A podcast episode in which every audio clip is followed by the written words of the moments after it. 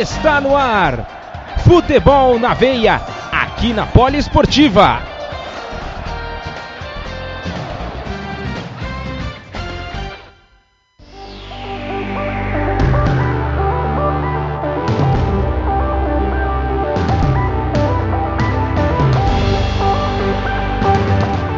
Seja muito bem-vindo a mais uma edição do nosso programa Futebol na Veia, nosso podcast semanal. Eu sou Gabriel Max, apresento mais uma vez este programa para vocês. Ao meu lado, Ícaro Dias, o nosso comentarista, ao som de novas coisas, novo ano.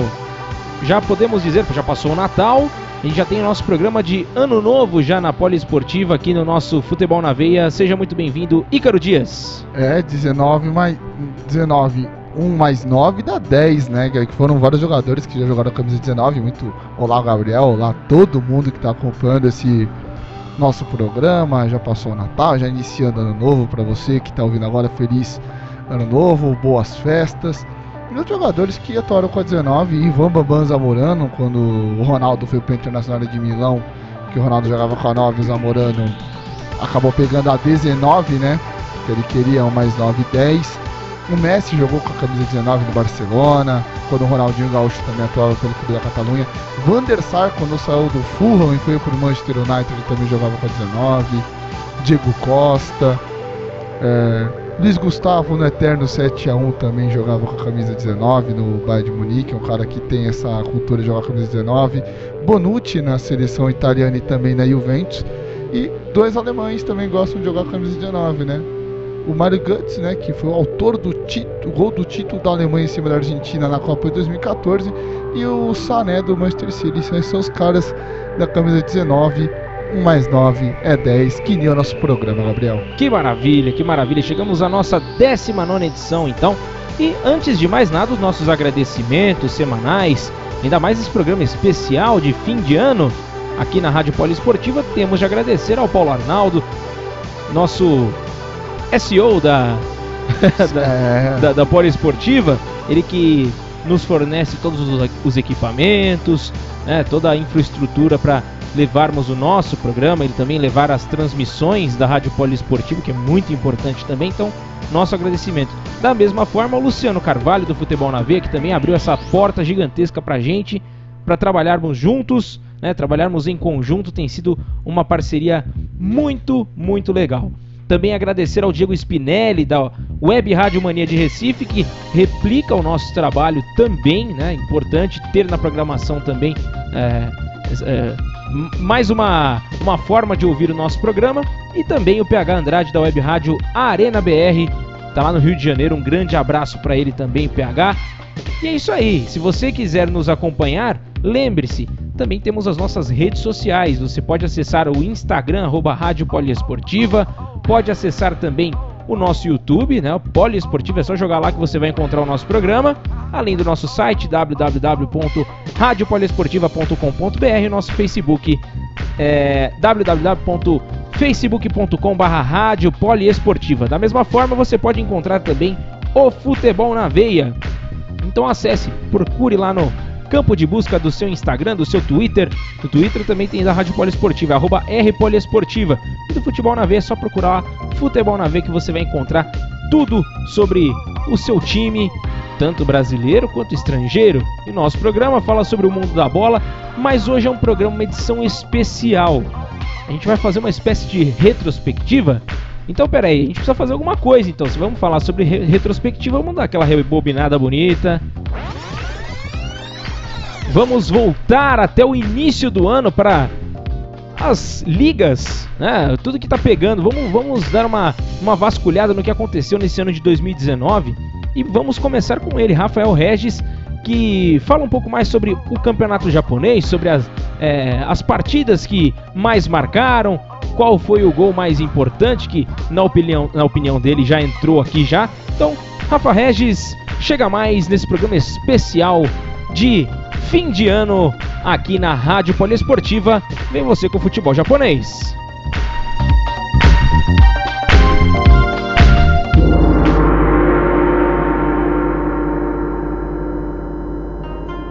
Irachai seja muito bem-vindo, muito bem-vinda a esta retrospectiva do que aconteceu nos gramados japoneses em 2019. Vou começar falando da J-League 3, que nada mais é do que a terceira divisão japonesa. Ela é disputada no mesmo sistema das outras duas divisões, onde somente os dois primeiros colocados conseguem o acesso. Em 2019, o Vans Kitakyushu levantou a taça, enquanto o Tespakusatsu Guma foi o vice. Portanto, ambas as equipes disputarão a J-League 2 no ano que vem. Já na J-League 2, quem se deu bem foi a equipe treinada pelo brasileiro Nelsinho Batista. Rebaixada em 2018, o Kashiwa Reysol foi campeão com 5 pontos de diferença para o vice Yokohama FC, retornando à elite em 2020. O Yokohama FC, que também conseguiu acesso, vai aí fazer o clássico com a outra equipe da cidade, o Yokohama Marinos, na primeira divisão de 2020. Quem desperdiçou a chance de carimbar sua vaga na divisão principal foi o Tokushima Vortis, que após vencer o playoff disputado entre o terceiro e o sexto colocado da segundona, foi derrotado pelo Shonan Belmari, 16 da primeira divisão, e vai permanecer mais um ano na divisão de acesso. Bom, antes de falar da J-League, vale relembrar que o Kawasaki Frontale faturou a Copa da J-League ao bater o Consadole Sapporo nos pênaltis por 5 a 4 na grande final. O time de Leandro Damião e companhia, campeão da J-League de 2018, disputou e venceu em fevereiro a Supercopa do Japão, batendo o Urawa Red Diamonds, vencedor da Copa do Imperador. E por falar na tradicional Copa do Imperador, Vissel Kobe e Kashima Antlers estão na final, que será disputada no dia 1 de janeiro de 2020. Por fim, emoções não faltaram na disputa da J-League 1, ou a primeira divisão japonesa de 2019. Durante boa parte do campeonato, o time da capital, FC Tóquio, tomou conta da ponta da tabela de classificação, sendo aí ameaçado em alguns momentos pelo Kashima Antlers. Mas quietinho ali na terceira colocação, o Yokohama Marinos emplacou uma sequência de vitórias nas últimas rodadas, contando também, é claro, com vacilos aí do Tóquio e do Kashima, assumiu a liderança e levantou o caneco pela quarta vez em sua história. O brasileiro Marcos Júnior foi o artilheiro da competição com 15 gols marcados. O último gol da equipe no campeonato foi marcado por Keita Endo, na vitória justamente sobre o FC Tóquio por 3 a 0.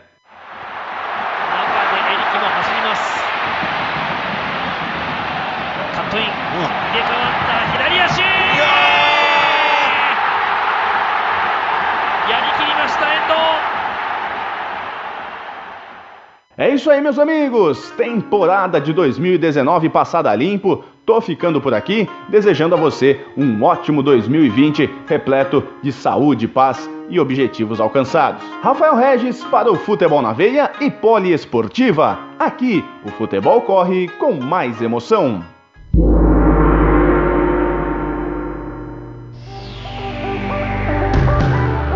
Tá aí, este foi Rafael Regis com o boletim japonês falando sobre este ano de 2019. Muita coisa rolou. É, no final ce celebraram mais um campeão.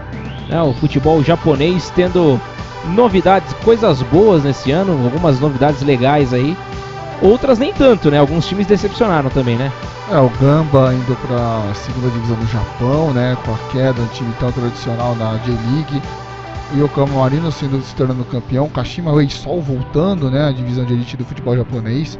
Sem contar, né, Gabriel, que nós temos a grande final, né, da Copa do Imperador, dia 1 de janeiro, entre o Kashima Antlers, que foi ali que ficou mais próximo, ali brigando pelo título, né, junto com, com o FC Tóquio e o Yokohama Marinos, contra o Vissel Kobe, que é o time do Andrés Iniesta, né? Então ainda, ainda tem esse caneco ainda para ser decidido no Japão. Então, futebol japonês muito forte bem equilibrado, buscando aí uh, voos mais altos em competições internacionais. Lembrando que o ano que vem no Japão vai ser um ano muito importante, que é um ano olímpico, né? Então todas as obras já estão praticamente concluídas, então o Japão vive um ano de 2020 muito especial. Recheado, né? É, recheado por esse, por esse grande evento que mexe com o mundo, assim como a própria Copa do Mundo de Clubes da FIFA. É verdade. E a gente agora falando sobre É, mudando um pouco de assunto, a gente já vai pegar o nosso aviãozinho, vamos fazer a nossa viagem. A gente aproveita também esse período de recesso de alguns campeonatos também para a gente poder fazer uma viagem mais tranquila. A gente já pensa já um pouquinho mais nas férias em alguns lugares. Então a gente vai partir para Montevidéu. Estamos chegando em Montevidéu agora para conversar com o Luciano Massi. Luciano Massi, aquele da terra de Cavani Soares. Aquele? Ah, ele mesmo. E ele tem coisas a tratar com a gente também, porque a principal disputa nesse ano de 2019 foi entre Penharol e Nacional. Cerro Largo correndo por fora ali também, mas a principal disputa era entre esses dois durante todo o campeonato. Né? A tabela anual ficou entre esses dois times principais aí, já tradicionalíssimos no futebol. E, claro, né? Tivemos o campeão faz pouquinho tempo, então Luciano Massi vai relembrar pra gente o que, que aconteceu de mais importante no futebol uruguai. Então chega mais, Luciano, conta pra gente aí. Vamos rebobinar também, vamos dar aquela rebobinada também. De volta até janeiro, vamos fazer um pequeno resumo do que foi o ano para Luciano Massi.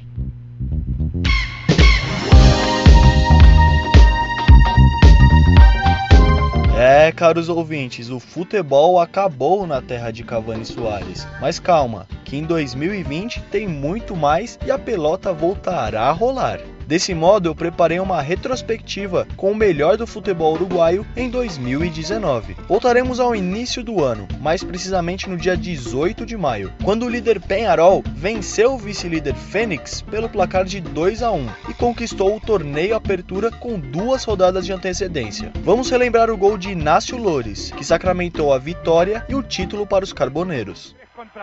Canovio, tiro bajo. Allí está el toro. ¡Gol de Peñarol! ¡Gol, Lore! ¡Gol de Peñarol, Lore! Foi pelota al arco, estava muito... Após a disputa do Apertura, se deu início ao torneio intermédio, onde as 16 equipes do Uruguaio foram divididas em dois grupos de oito e os primeiros colocados de cada grupo avançaram para a final. A decisão, marcada para o dia 8 de setembro, foi entre Liverpool e River Plate. O empate de 2 a 2 perdurou por 90 minutos. Assim, o caneco foi decidido nos pênaltis e o goleiro Oscar Ustari terminou como herói do Liverpool após defender a última cobrança. Já no mês de outubro, aconteceu o gol mais inusitado do campeonato uruguaio. Washington Aguirre, goleiro do Cerro Largo, cobrou uma falta em seu campo defensivo, a pelota viajou até a área adversária e morreu no fundo do gol. Vamos relembrar esse golaço de goleiro. La capital del país. Cerro largo acá, se viene gol, gol, gol, gol, gol, gol, gol, gol, gol, gol, gol, gol, gol, increíble. El pase atrás del zaguero. No lo había visto a Techera que había quedado a mitad de camino. Aguirre, sí señor. El saque de arco, el zaguero. Agora falaremos das duas finais entre Nacional e Penharol. A primeira delas valeu a taça do Clausura. A decisão, marcada para o dia 11 de dezembro, terminou em vitória do Nacional por 2 a 1. Guzmán Corujo sacramentou a vitória e o título do Clausura. Apenas quatro dias depois, Nacional e Penharol decidiram mais um título. Dessa vez, o Super Clássico valia o Campeonato Uruguaio. No dia 15 de dezembro, os bolsijudos venceram os carboneiros por 1 a 0, graças ao gol de Matias Zunino. E mais uma vez, Nacional campeão. É, caros ouvintes, infelizmente chegamos ao fim da nossa retrospectiva com o melhor do futebol uruguaio em 2019. Agradeço a todos vocês que nos acompanharam durante todo esse ano. E agradeço também a Gabriel Max, Ícaro Dias e a todos que tornam possível o nosso podcast. Luciano Massi para a Rádio Poliesportiva e Futebol na Veia. Aqui, o futebol corre com muito mais emoção. Ok, isso, Luciano Massa. A gente que agradece a colaboração desses 19 programas que já tivemos a partir desse ano de 2019 e que em 2020 tenhamos muitíssimos outros mais, né, Ícaro? É engra- engraçado, né, Gabriel? Estamos em 2019 e estamos fazendo o nosso 19 programa. De encerramento do ano. Encerramento do ano. Que Sensacional. Que maravilha. Sensacional também foi o Campeonato Uruguaio, né? Com essa disputa acirrada entre Penharol e Nacional.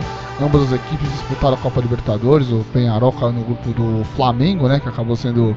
Que acabou tirando. a equipe rubro-negra acabou tirando o Penharol. Depois o Fluminense foi lá. Tirou o, o, o Penharol da Copa Sul-Americana. O Inter eliminou o Nacional na Copa Libertadores, as oitavas de final. até mesmo o próprio River do Uruguai, River Plate do Uruguai eliminou o Santos jogando aqui no, no estádio do Pacaembu pela Copa Sul-Americana.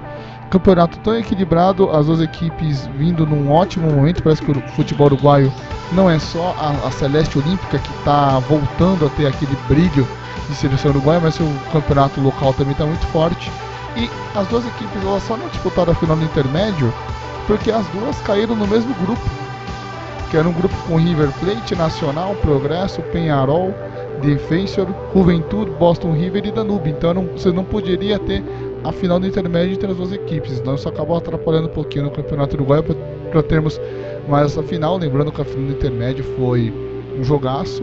O Liverpool que venceu só tinha perdido uma partida e o River não foi campeão, mas também não perdeu nenhum jogo. Então é, tem essas curiosidades da terra de Cavani Soares. É, e aprendemos também com o Luciano Massa que nem só de Cavani Soares vive o Uruguai. Exatamente. Isso é muito interessante, né? Então a gente aprendeu um pouco mais sobre outros atletas históricos, isso é muito legal. E que em 2020 a gente conheça ainda mais sobre o futebol uruguaio e também a cultura uruguaia, por que não? Sim, ele, o, o próprio Luciano fica brincando, não, eu vou pro lá pros cassinos, lá naquela região do, das praias uruguaias, esqueci qual que é o nome, não é del Plata na Argentina, é Punta del Leste, tomar um mate, mate que é uma tra tradicional uruguaia, as carnes uruguaias, enfim. A gente fica conhecendo não só o futebol uruguaio, que é riquíssimo, mas também a cultura local, que também é muito importante. Importantíssimo. E vamos agora pegar o nosso avião, vamos partir rumo a outro país maravilhoso. Vamos até a Argentina. Voando até a Argentina agora, fazendo a nossa parada em Buenos Aires para conversar com Pedro Ferri, que também faz essa retrospectiva, faz essa. dá aquela rebobinada, né? Então vamos lá, vamos dar aquela rebobinada de novo.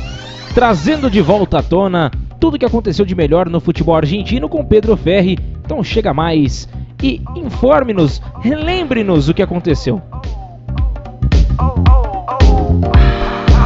A Superliga Argentina está paralisada para as férias de verão, mas calma, aproveitando esse clima de final de ano, preparei uma retrospectiva do futebol hermano. Voltamos para o dia 23 de março, quando Racing sagrou-se campeão argentino ao empatar por 1 a 1 com Tigres fora de casa. O título argentino da temporada 2018-2019 foi o 18º da história da academia, que também havia faturado o campeonato em 2014. Com o melhor ataque tendo marcado 42 gols e a defesa menos vazada com 15 gols sofridos, o trabalho do técnico Eduardo Cudê ficou no centro dos holofotes. Nada mais natural então que ele Chacho desse um salto na carreira, algo que poderá fazer aqui no Brasil, no Internacional. Enquanto os torcedores albicelestes gritavam: "Dale campeão, dale campeão", em uma tremenda festa no obelisco de Buenos Aires, os índias do Tigres lamentavam o rebaixamento à Primeira B Nacional. No entanto, a tristeza durou pouco, pois em julho a instituição centenária conquistou seu primeiro título de expressão. Ao vencer por 2 a 0 o Boca Juniors, o clube sagrou-se campeão da Copa Argentina. Assim, ganhou uma vaga direta na fase de grupos da Libertadores 2020,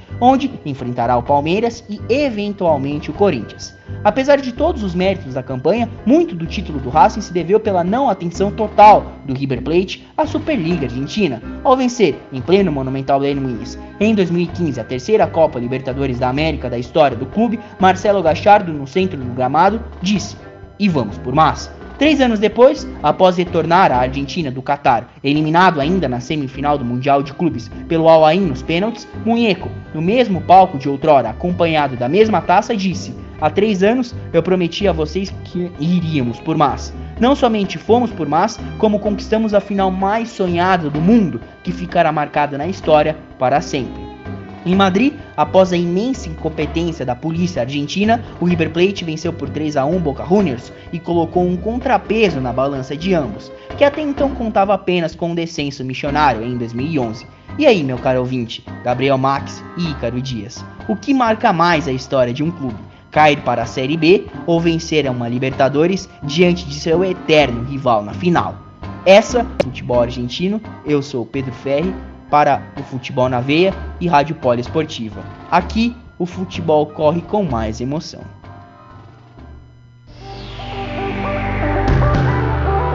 Muitas graças, Pedro Ferri, trazendo né, as informações, trazendo um resumo do que aconteceu no futebol argentino nesse último ano de 2019. deixando essa pergunta, mas eu, eu acho ainda que um descenso acaba ficando mais marcado até do que um título em cima do maior rival. né? Mas é um título continental. É, mas Não mesmo é um assim, título nessa. machuca que machuca tanto, rapaz. Ah, mas o River depois que ele se tornou um gigante. Ele Sim. já era um gigante. Isso é verdade. Se você for pegar da Libertadores, ganhou a Copa Sul-Americana de 14, ganhou a Libertadores de 15, chegou na semifinal da Sul-Americana de 15. 2016 foi eliminado pro, eh, nas oitavas de final por vice-campeão que foi o Independente Del Valle.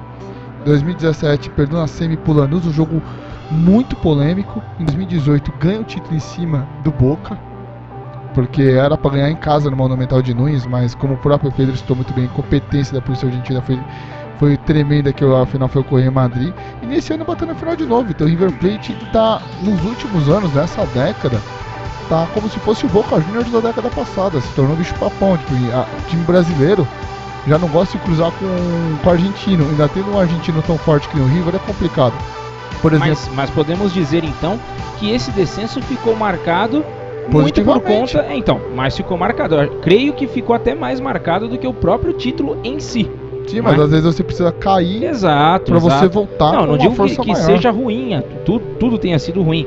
Exatamente esse- essa, essa volta foi espetacular né, Sim. pro time do River Plate. É roteiro de cinema. É verdade. E vamos aguardar porque no próximo ano já temos algumas coisas reservadas, já temos o grupo da morte e o Juan Silva é quem vai trazer isso pra gente e vai falar um pouquinho mais. Então, apesar de termos todo esse clima de retrospectiva, também temos algo a informar, né? Temos mais algumas coisas novas para poder trazer e a gente vai falar sobre Copa Libertadores, Copa Sul-Americana, que vão ser o principal combustível nesse ano de 2020 no futebol para o torcedor, principalmente aqui da capital paulista, que terá três representantes novamente Quatro. na capital. É, pode ter até os três, na capital. o. Fora o Santos, que também, né, fechando esse Não deixa de ser quarteto. da capital, né? Que tem muitos É, jogos que se- que É, se traz aqui no pro Pacaembu, é verdade.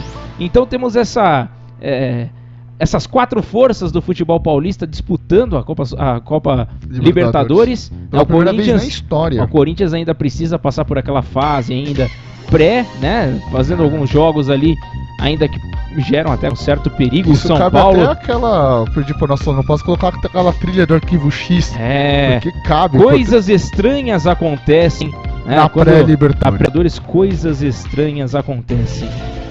Então são momentos de tensão. É, amigo. Temos de ficar ligados. Temos de ficar prestando muita atenção. Todos os times vão ficando ligados nisso porque Guarani do Paraguai, Corinthians de Cará. O próprio É, Cerro Largo também. Cerro o Barcelona de Largo. Guayaquil. muita gente aí dando dor de cabeça. No ano passado o São Paulo teve dor de cabeça com o Tajeres, Sim. né? Então, quem tá na pré-Libertadores, a chamada pela gente de pré-Libertadores, mas essa fase é, classificatória para a Libertadores da América, para a fase de grupos, então tem que ficar bem ligado, as coisas não saiam É Fora do prumo. classificatória é um, né? Ainda tem a outra Isso. classificatória ainda. Então vamos aguardar e vamos com esse boletim especial do nosso repórter Juan Silva, que fala sobre a América de forma geral, fala sobre esses dois campeonatos que têm tradição já de muitos anos por aqui. Então vamos lá com o Juan Silva. No dia 17 de dezembro, a Comebol definiu os chaveamentos da fase eliminatória e também da fase de grupos da próxima Libertadores, que terá a final disputada no Maracanã. A competição começará com três duelos interessantes na primeira fase. Os vencedores avançam para a segunda fase, onde estarão Corinthians e Internacional. Os paulistas, por exemplo, esperam o vencedor do primeiro confronto do Guarani do Paraguai e um representante boliviano. Já os gaúchos encaram um representante chileno, também não definido. Avançando, o Timão terá pela frente o vencedor de Cerro Largo do Uruguai e Palestino do Chile, enquanto que o Inter enfrenta o vencedor de Macá do Equador e Deportes Tolima da Colômbia. Dessa forma, chegam à fase de grupos quatro times. No grupo A está Flamengo, Independente Del Valle, Júnior Barranquilha e o primeiro classificado da pré-Libertadores. No grupo B está o Palmeiras, o Bolívar, Tigre da Argentina e o segundo classificado nas eliminatórias. Aqui pode estar o Corinthians, realizando o clássico paulista. No C temos Penharol, Colo-Colo, Atlético Paranaense e um representante boliviano. A seguir temos o River Plate juntamente com São Paulo, LDU e Binacional do Peru. No grupo E, temos também o Grêmio, seguido da Universidade Católica do Chile, a América de Cali e o quarto classificado das eliminatórias, que pode ser o Internacional. Adiante, o Nacional do Uruguai enfrenta o Racing da Argentina, Alianza Lima do Peru, Estudiantes de Mérida da Venezuela. No grupo G, temos o Santos, que jogará contra o Olímpia do Paraguai, Delfim do Equador e Defensa e Justiça da Argentina. Por fim, o grupo H tem Boca Juniors, Libertar, Caracas e o terceiro classificado da pré-Libertadores. Vale lembrar também que a Sul-Americana foi definida e teve seus confrontos marcados, com alguns brasileiros tendo dificuldades no começo da caminhada. O Vasco, por exemplo, joga contra um representante boliviano. O Atlético Mineiro encara o União Santa Fé da Argentina, o Bahia encara o Nacional do Paraguai, o Goiás encara o Sol de América, o Fluminense enfrenta o União La Calera e por fim o Fortaleza enfrenta o multicampeão Independente da Argentina. Essas são as informações da Comembol, eu sou Juan Silva para o Futebol na Veia e Poliesportiva. Aqui o futebol corre com mais emoção.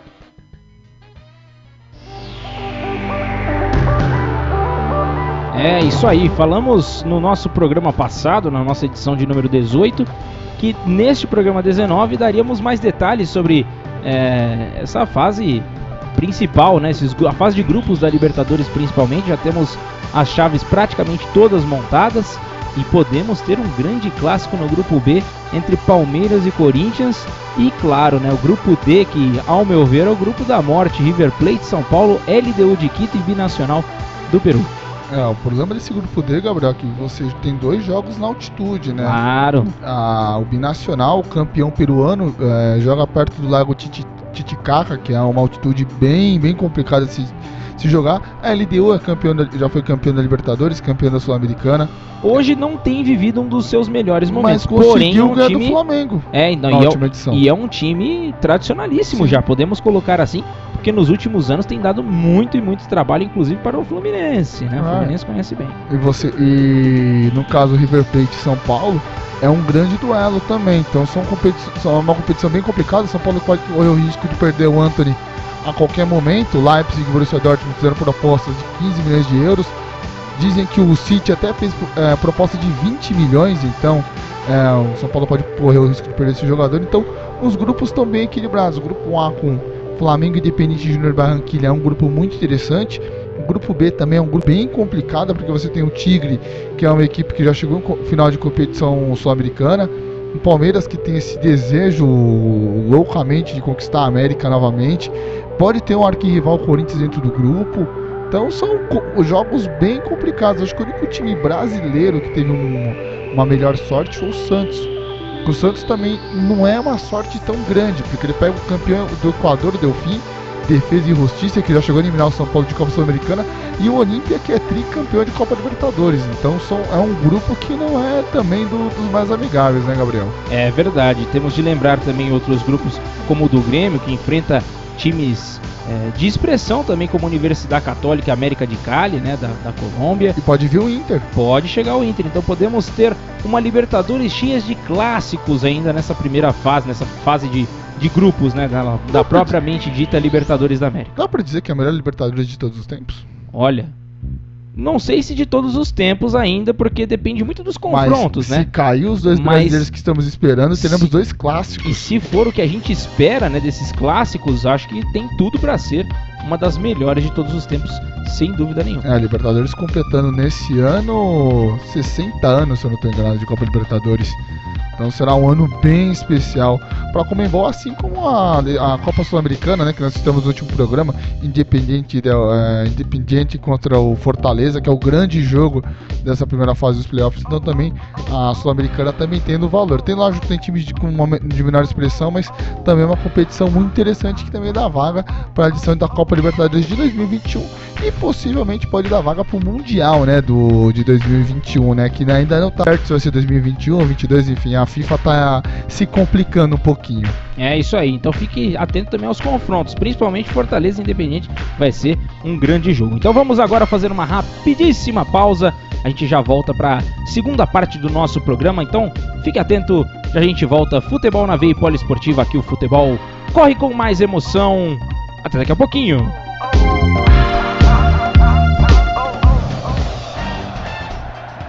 Você está ouvindo Futebol na Veia.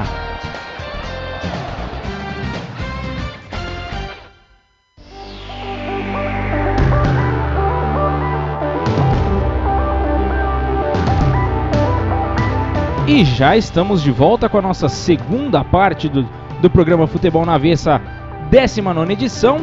A gente estava falando sobre o futebol sul-americano de modo geral, né, sobre Libertadores da América, sobre Copa Sul-Americana, mas não podemos deixar de falar também da América do Norte. Sim. E a gente teve uma edição espetacular da Major League Soccer nessa, é, nessa da, nesse ano de 2019. Então, o Carlos Vinícius vai conversar um pouco com a gente, falar também sobre o que aconteceu de melhor neste ano de 2019, principalmente uma grande marca conquistada pelo Carlos Vela, né, o mexicano que está fazendo o maior sucesso lá no, no, no time de Los Angeles. Joseph Martins jogou muito bem, Zlatan. Ibrahimovic. Mas tem, tem quebra de recorde aí, tem muita coisa legal, então vamos ouvir atentamente o que tem a dizer Carlos Vinícius. Chega mais então o nosso repórter falando sobre a MLS.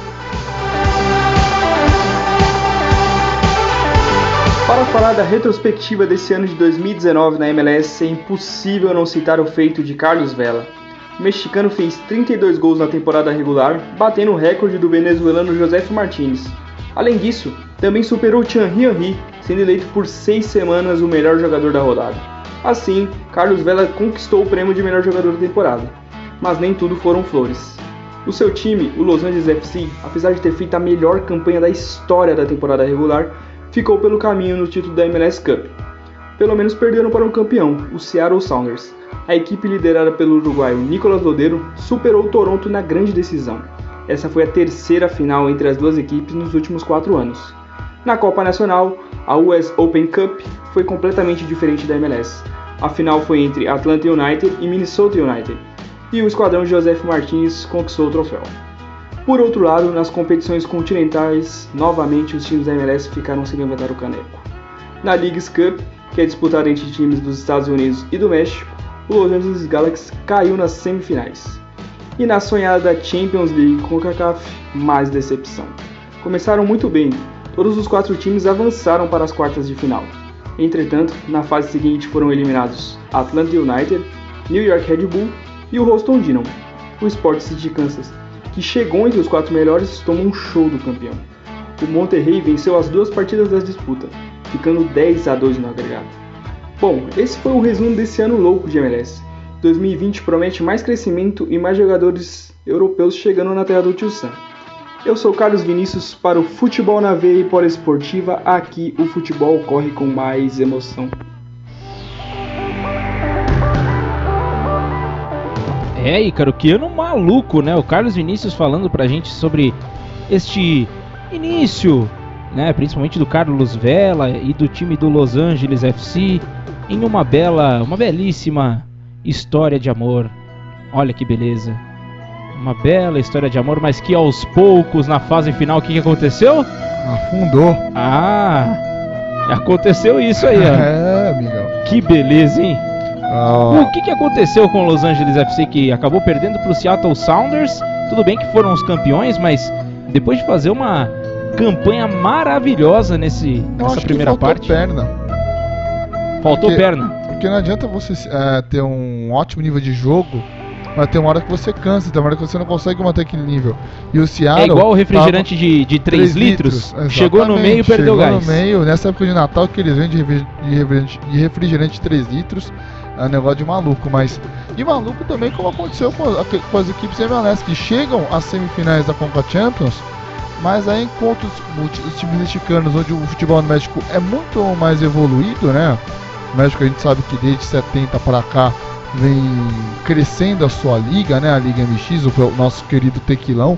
E a MLS está nos últimos 10 anos, né? Começou a crescer, começou a ter essa, essas franquias, né? O, hoje mesmo eu estava lendo uma matéria que o time que o Kaká jogou, Orlando City, onde que foi que acabou contratando o Júnior Urso, tá valendo 2,2 bilhões de reais. Então É grana, hein? é grana, os caras estão investindo, mas até ter o resultado técnico em campo demora um longo tempo. Não é do dia para noite que você consegue construir uma liga e ela se tornar vitoriosa. A mesma coisa da China Super League, o Leonardo Abrão brilhantemente fala aqui no nosso, nosso podcast. Investe muito, mas o futebol do país não consegue crescer, entendeu? Nas principais competições a, não acaba tendo aquele desempenho que a gente espera. E tanto é que no, a gente noticiou aqui, nossos repórteres noticiaram que brasileiros estão se naturalizando chineses, né, para poder suprir essa falta ainda no futebol chinês de jogadores com uma técnica mais apurada. É, é, a... Está em processo de desenvolvimento. Talvez a presença desses jogadores seja algo fundamental para que as coisas possam mudar, né? A partir Sim. daí, né? Fora que os Estados Unidos têm uma ótima leitura de ah, vamos criar uma liga, liga universitária, tem o draft também, que pega as, as piores equipes para pegar o melhor jogador. Isso também ajuda no, no futebol norte-americano. Só que lá não é um esporte tão praticado pelos homens ah, o soccer é mais praticado pelas mulheres, tanto que os Estados Unidos no é, desde, desde o college, né? Desde o college Exatamente. que as, as, as garotas school, costumam. É, desde o high school elas, elas costumam... já começam a ter esse hábito de, de jogar bola, porque lá o soccer é um esporte de meninas. E no resto do mundo é esporte dos meninos, no caso Lá o esporte dos homens seria o hockey pela sua agressividade, o próprio o, basquete, o próprio basquete, o beisebol que tem uma, uma tradição histórica muito grande nos Estados Unidos, o beisebol que vem acho que desde 1800, 1800 e pouquinho já tem essa tradição do beisebol. O próprio futebol americano que foi uma adaptação do, do soccer com o rugby. Então tem todas essas diferenças aí que não ajudam o desenvolvimento do, dos atletas do norte-americanos no futebol americano, no futebol norte-americano, no caso da MLS. Mas aos poucos está evoluindo, vamos ver se consegue, né, ter uma liga forte. Os Estados Unidos que de 94 até a última Copa, que eles é, de 94, não diz que foi de 90 em diante, disputaram quase todas as Copas. Só não disputou essa última agora de 2018, mas vem tendo uma seleção forte, mas o campeonato em si não consegue emplacar. É, vamos aguardar, porque a MLS tem tido esse crescimento, esse investimento mas ainda não gerou tantos frutos ainda pro futebol nacional deles lá, né? Pro Sim, futebol tem que, nacional. Tem que manter o projeto. Tem que segurar. Então agora a gente vai partir agora para mais uma viagem. Vamos agora até a Europa. Vamos até a Europa. Europeu? É, já vamos mudar para a Europa e vamos com Manu Cardoso. Ela que, é, ela que fala sobre o futebol francês, a Ligue 1. Então a gente vai com ela agora com as informações de tudo que aconteceu, né? A gente fazendo esse resumo do, da, das melhores e piores coisas também, né? Que tem que ser lembrado. então tem também. que voltar muita coisa, é, viu? Tem bastante coisa que rolou aí no futebol francês em 2019. Então chega mais, Manu Cardoso, e relembre-nos o que aconteceu. Vamos dar aquela rebobinada de novo? Dá aquela rebobinada. Chega mais, Manu! 2019 está acabando, e com isso temos um resumo de tudo que aconteceu esse ano na França. Sem muitas surpresas, o PSG ficou com o bicampeonato da Ligue 1 pela temporada 2018-2019. A estrela do campeonato e do clube foi Mbappé, foi artilheiro isolado com 33 gols. Quem não teve um ano muito bom foi Neymar, que no meio a polêmicas e muitas lesões não se destacou e desagradou muito a torcida parisiense. Com a classificação direta para Champions, o clube brilhou e nas oitavas da competição, que acontecem entre fevereiro e março do ano que vem, vai enfrentar o gigante alemão Borussia Dortmund. As maiores emoções do campeonato ficaram mesmo pela briga nas vagas das competições europeias e com o rebaixamento. O Mônaco, que foi campeão na temporada 2016-2017, conseguiu fugir da degola apenas nas últimas rodadas. Quem não teve a mesma sorte foi o Caen e o Guingamp, que caíram para a segunda divisão. O Metz foi campeão da segunda divisão e conseguiu subir para a liga principal tranquilamente. Além disso, o Brest também subiu.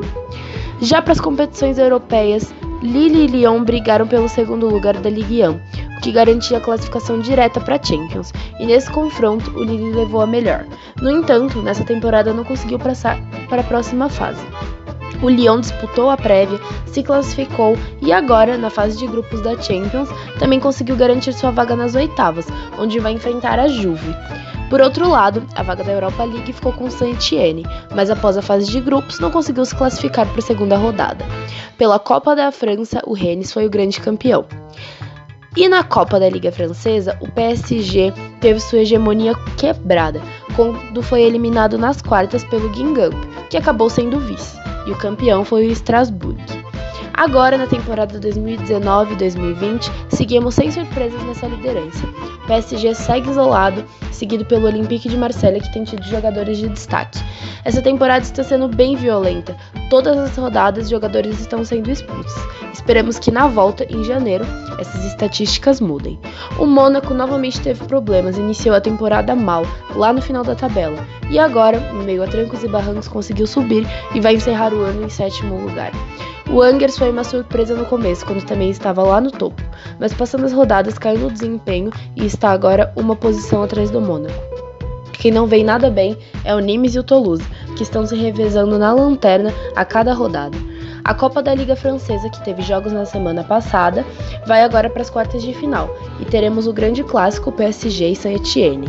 Esse foi o resumo do ano de 2019 na França. Desejo uma ótima virada de ano e um próspero 2020. Como diriam nossos amigos franceses, bonne année, feliz ano novo. Eu sou a Manu Cardoso para o Futebol na Veia e a Rádio Poliesportiva. Aqui, o futebol corre com mais emoção.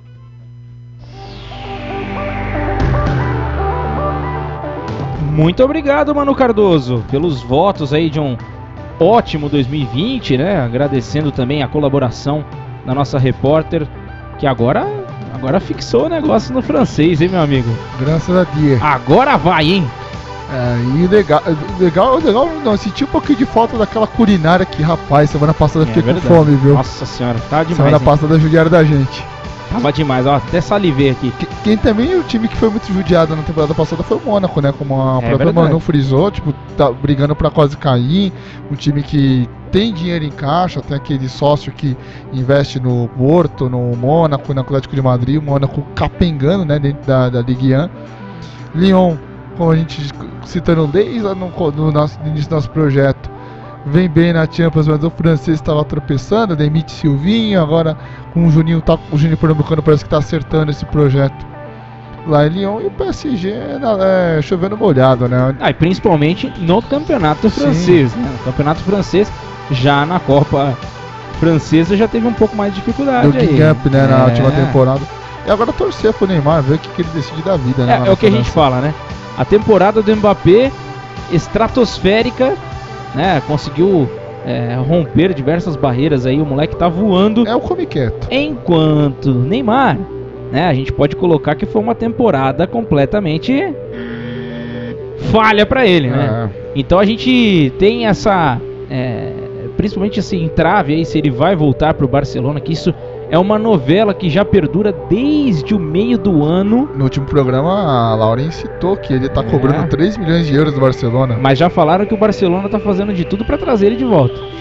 É, então as cenas dos próximos capítulos estão garantidas. Então teremos novidades, principalmente nesse mercado da bola, enquanto tivermos essas paradas aí por pelos campeonatos, a gente ainda vai ter muitas notícias a respeito do senhor Neymar e Vulgo menino Ney. é, vulgo menino Ney. É, é, vamos aguardar aí porque tem coisa que pode pintar. Eu tô achando que ele vai acabar voltando lá pra Espanha, viu?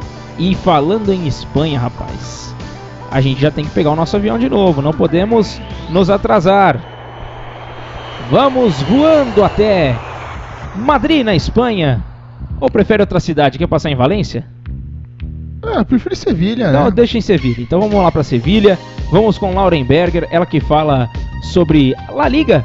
né, o que foi o ano de 2019 para Real Madrid, Barcelona, Vídea Real, Sevilha também, Atlético de Madrid. Atlético de Madrid, por aí vai. Então vamos com um resumo, vamos rebobinar também o futebol espanhol para esse ano de 2019. E Lauren Berger chega mais, sempre muito animada, sempre trazendo diversas diversos efeitos sonoros também seus Graçolas. boletins. E a gente está começando a fazer isso também no Sim, programa, sim, né? Graças a Lauren Berger É. que deu, essa- deu essa luz para esse A gente- programa maravilhoso. A gente está tentando fazer alguma gra- algum gracejo aqui também para deixar o programa cada vez mais dinâmico para você, ouvinte da Poliesportiva e do Futebol na Veia, tá bom? Então vamos lá, Laurenberger, chega mais.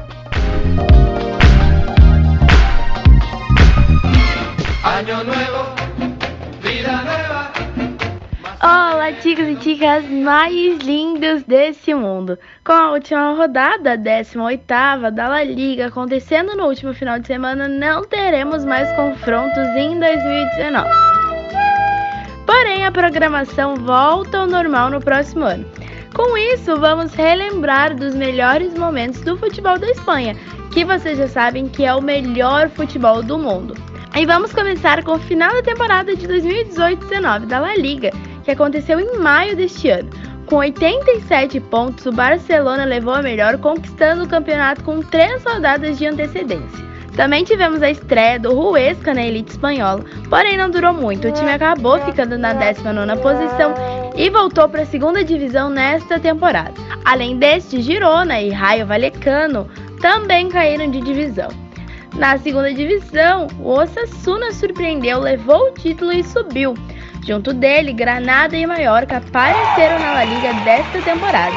Os três times atualmente fazem boas campanhas e ficam inclusive fora da zona de rebaixamento. Na Copa do Rei, tivemos o Valência faturando mais um título em sua história. E ainda no campeonato, tivemos o primeiro clássico do ano, que aconteceu nas semifinais. No jogo de ida, os times ficaram no 1 a 1. Porém, na volta, a equipe de Messi bateu o Real Madrid por 3 a 0, garantindo a vaga na final, mas perdeu por 2 a 1. E teremos representantes espanhóis na Eurocopa, na Champions League e na Liga Europa em 2020. A seleção da Espanha fez uma boa campanha nas eliminatórias da Eurocopa. Foram oito vitórias e dois empates nas dez partidas. A La Fúria ficou com a ponta do grupo F, garantindo a presença na competição. Na Champions teremos quatro representantes espanhóis: Atlético de Madrid, Barcelona, Real Madrid e Valência.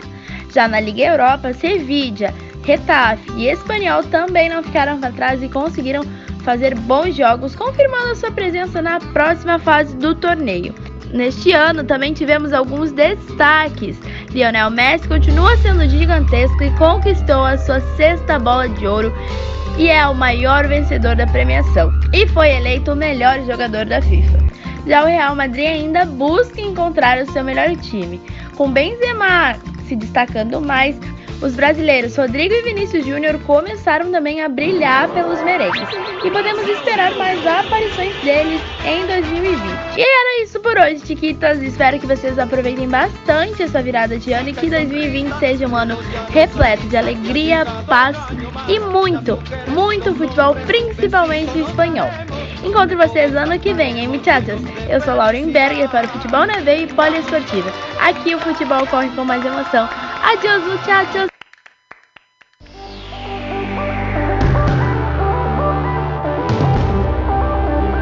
Tá aí, essa é Lauren Berger, a nossa repórter da La Liga, que falou também sobre La Fúria. Sim, La Fúria é, espanhola. Uma ótima campanha na, na qualificações para Euro 2020. É, então teremos Euro 2020 também. Também, Quanta rapaz. coisa que vai ter em 2020, hein, rapaz? Tamo frito para trabalhar, hein, velho?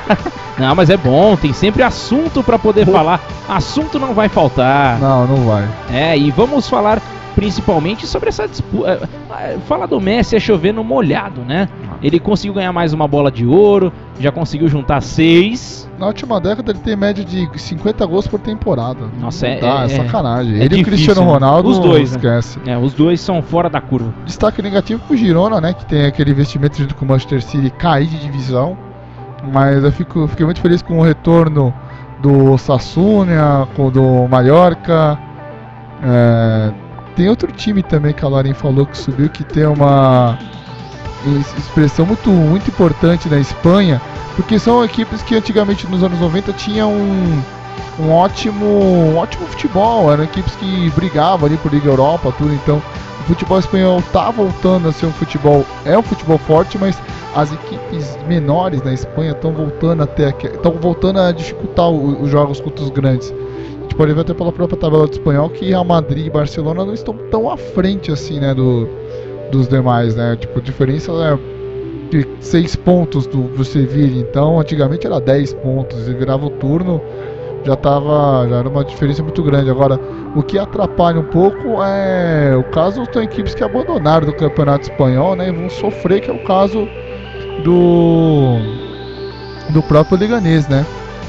Não, Liganês não, espanhol. Ah, lembrei qual foi a equipe que subiu também. Celta de Vigo. Isso, Celta, muito bem. Celta de Vigo também já teve um gra- teve Edu jogando lá, tanto Edu de São Paulo, ah, que fez, fez história lá, outros jogadores também importantes. O Wagner, que também era da mesma época, o volante, jogou lá pelo Celta de Vigo também. Sim, o Celta sempre foi uma equipe que dava muito trabalho dentro do futebol espanhol. Agora o que. Agora eu troquei o nome, não é o Girona, acho que é o Granada. É o viu? Granada, o Granada começou bem o campeonato, né? Aham. Começou, até, até a própria Lauren colocou aqui alguns efeitos, explodindo a granada nas últimas, né, nas, nas primeiras rodadas do campeonato, nessa temporada 2019-2020. Só mas- acabou implodindo agora. É, já a Granada já deu o que tinha que dar, né? Foram, foram algumas rodadas lá em cima, mas agora a queda tem sido vertiginosa. Demais. Lembrando que no ano que vem não teremos três representantes espanhóis na, na Liga na Liga Europa, apenas dois, dois né, que são Real Sociedade e Getafe. A não ser que abra uma vaga através da Copa do Rei, né? Mas o futebol espanhol sempre muito forte e dando muito trabalho na Europa. É, muito trabalho mesmo. O futebol espanhol está sempre em evidência, né? Em evidência também temos no futebol alemão, principalmente o senhor Robert Lewandowski. A gente pode dizer que é um cara também fora da curva que tem feito gol a rodo. Ele Ah. não sabe brincar. Ele não sabe brincar. A disputa entre ele, principalmente Timo Werner, né, Eu acho que tava um gol de diferença Tem- até a última rodada. tem sido, tem sido bem legal, tem sido uma, uma boa disputa, pri- principalmente nesse início de temporada da Bundesliga, né? Lembrando que já é bom a gente já dar uma, uma rebobinada também nisso, né? É bom a gente já falar sobre esses assuntos, mas não foi só isso que aconteceu, né? O futebol alemão viveu também a, a conclusão da temporada 2018-2019 e o Guilherme Ribeiro é o cara que tá antenado no assunto, é o cara que tá sabendo de tudo. Ele que vem com seu gracejo também, é o seu 7x1, ele fica chamando a gente de 7x1. Você tome tenência, viu, rapaz? Tome cuidado. Mas É, falou seus 2 a 0 aqui. é, falou seus 2 a 0 O Ronaldo mandou lembranças. Tá bom? O Oliver Kahn também. Fatídico dia pra eles também, né? É. Aquela, aquela final de Copa aí. Mas a- aquele time da Alemanha de 2002 era horroroso. Tanto que o próprio treinador, o Rudi Voller, fala no seu livro que é a pior geração da Alemanha. É a pior geração da Alemanha que conseguiu jogar numa final de Copa do Mundo. E logo depois começou a montar uma belíssima seleção É. em 2006, né? Depois Começou esse processo, 2004, né? né? 2004 não foi muito bem naquela Eurocopa aí trocou tudo, traz Jürgen Klinsmann juntamente com o Joachim Löw. E o Joachim Löw já tá, na seleção, já tá no comando da seleção alemã o quê? 14 anos. Acho que, é o, acho que é o treinador que mais vezes dirigiu uma seleção do mundo. Porque eu não lembro de outro treinador ficar tanto tempo dirigindo uma seleção de ponta na Europa. É, então é, essa reestruturação também foi muito importante. E claro, esse 7 a 1 que, o- que o Brasil acabou sofrendo diante da Alemanha não foi à toa. Foi muito trabalho feito desde aquela época que a gente Desde tá falando, desde 2002. 2004, né? Desde dois- é, depois que apanhou, começou a, a galgar ali, começou a subir alguns degraus lá e a coisa começou a mudar. Pode falar, Ah, pode que a falar. Alemanha até 90 ela conseguiu alguns resultados importantes, mas era aquele resultado que a gente brinca no futebol que é enganoso. É verdade. Você olha assim, ah, pô, mas não tá jogando bem, mas tá ganhando. Beleza, continua. Só que a final, como eles perderam em 2002, com as falhas do Oliver Kahn não atacando o gol do Brasil, porque só tem dois chutes naquele, naquele, naquele jogo, uma falta do, do Neuer e um chute do Bierhoff via, já pegando de bate pronto, virando com o Marcos faz uma excelente defesa. Só foi isso no jogo. E o Brasil, é, não é que dominou as ações, o Brasil teve três chances para fazer o gol. Mas soube aproveitar, né? Não, teve, teve três não, cara. Teve mais chances, mas tipo, três claras. Foi o chute do, do Cleberson que bateu no travessão. E as duas que o Oliver Kahn acabou dando aquele presente pra gente no, no dia 30 de junho de 2002, lá no maravilhoso estádio de Yokohama. É. O Oliver Kahn deve sonhar todos os dias com isso, né? Ah, fica um trauma, né? Ele teve uma carreira brilhante, no né? Bayern de Munique, campeão de Champions É. League. No ano anterior ele na tinha própria, na própria seleção alemã Sim, também, né? Mas no ano anterior ele tinha, ele tinha sido um dos melhores goleiros do mundo, porque ele levou o Bayern de Munique a conquistar o título em cima do Valência, jogando no San Siro. Então, tipo, ele vinha como, eu sou o melhor goleiro do mundo, eu sou o goleiro que não toma gols. Naquela Copa ele tinha tomado um gol, foi do Roy Keane na primeira fase, com o jogo que a Alemanha empatou contra a seleção da Irlanda em 1 a 1 Mas e segurar o Ronaldo na final? Aí não dá, né? Não consegue, né? Não consegue. Errou. É, meu filho. Então vamos lá com o Guilherme Ribeiro. A gente já falou demais sobre seleção. E agora vem o Guilherme Ribeiro para complementar tudo isso que nós falamos e falar sobre este ano de 2019.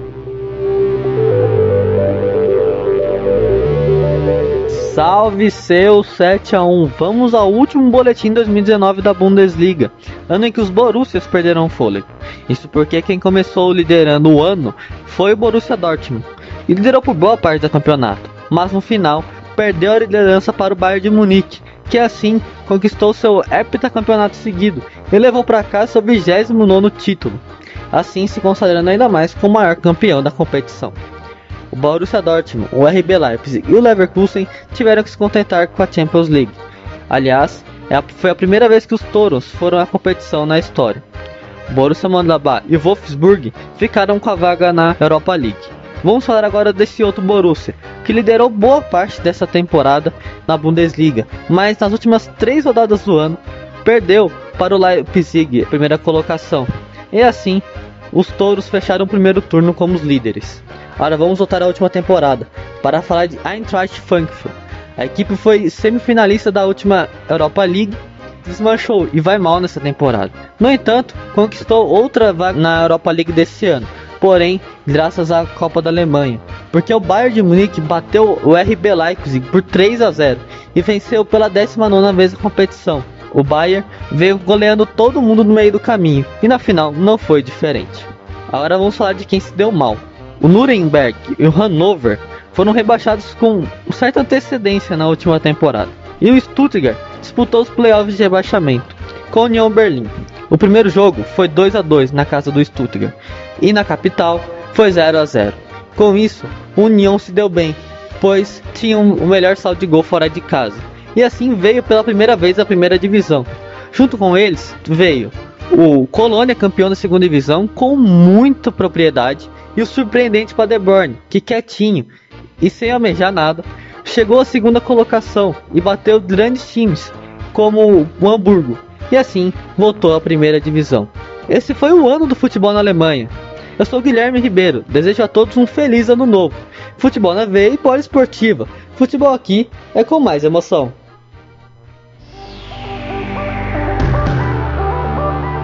Tá aí o resumo do Guilherme Ribeiro falando sobre o futebol alemão nessa temporada, principalmente em 2019.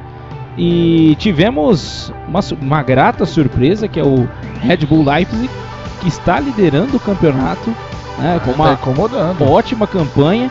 E o Bayern de Munique está por ali, está tentando subir na tabela, mas ainda tem encontrado alguns percalços no meio do caminho. É, a ladeira tá alta pro Bayern, né? Seis pontos de seis não, quatro pontos de diferença, né, nesse momento.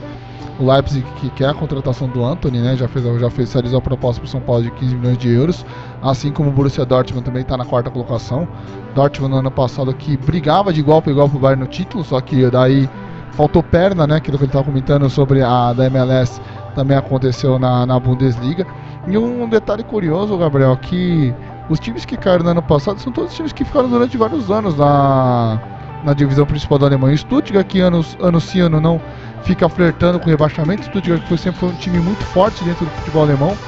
O Hannover também é muito mal nos últimos anos, assim como o Nuremberg que foi rebaixado na última temporada.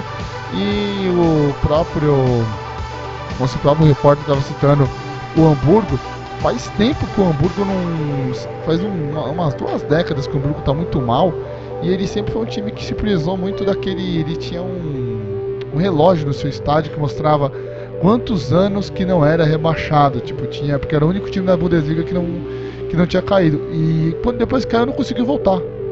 Tipo, o que a gente tava citando o River Plate no, no, há alguns minutos atrás, que o River, quando caiu, conseguiu vir com aquela força, aquele âmbito. O Hamburgo não, o Hamburgo que já chegou a ser campeão de Champions League, já chegou a disputar título mundial com o Grêmio, agora não consegue ter aquela força para tentar se manter pelo menos na divisão de elite na Alemanha. Então é uma situação muito lamentável. O Hamburgo tem um estádio maravilhoso, já teve grandes times, mas não consegue emplacar. É, tem sido complicado esse negócio aí. O Hamburgo precisa voltar, não é um time de tradição, Sim, e né? outro que pode cair é o Bremen, né? Que tá fazendo uma campanha pavorosa. É, então vamos agora fazer mais uma breve pausa. Este foi o nosso segundo bloco. Já a gente volta com muito mais coisas pra você, pra gente relembrar sobre o futebol pelo mundo afora. Então, já já a gente tá de volta aqui no Futebol na Veia, na Poliesportiva, onde o futebol corre com mais emoção.